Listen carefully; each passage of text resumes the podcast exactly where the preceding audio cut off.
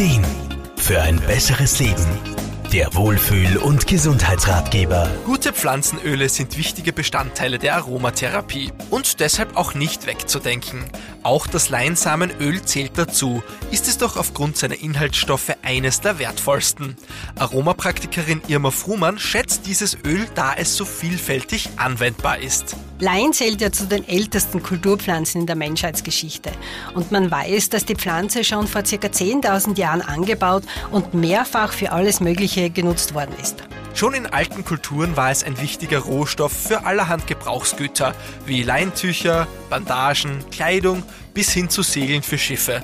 Und auch heute wird es noch zum Beispiel bei der Herstellung von Bodenbelegen verwendet. In der Aromatherapie machen wir uns aber die positiven Eigenschaften für den Organismus zunutze.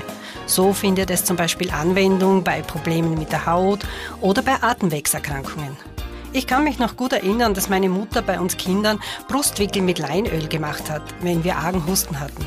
Ich weiß noch, den Geruch habe ich gar nicht mögen, aber es hat immer sehr gut geholfen. Leinsamenöl kann auch eine Unterstützung sein, wenn man psychischen Stress hat oder oft nervös ist. Auch hier kommt der hohe Anteil an Omega-3-Fettsäuren zum Tragen, der dieses Öl so wertvoll macht. Irma Frumann? Auch wenn es sehr wertvoll ist, so kann der intensive Geschmack für den einen oder anderen schon etwas gewöhnungsbedürftig sein. Trotzdem sollte man ihm eine Chance geben, denn es ist wirklich sehr gesund. Zu beachten ist allerdings, dass Leinsamenöl eine kurze Haltbarkeit aufweist. Daher sollte es immer kühl gelagert und innerhalb von zwei Monaten verbraucht werden. Am besten man kauft nicht zu so viel und achtet darauf, dass es immer eine frisch gepresste Ware in Bioqualität ist.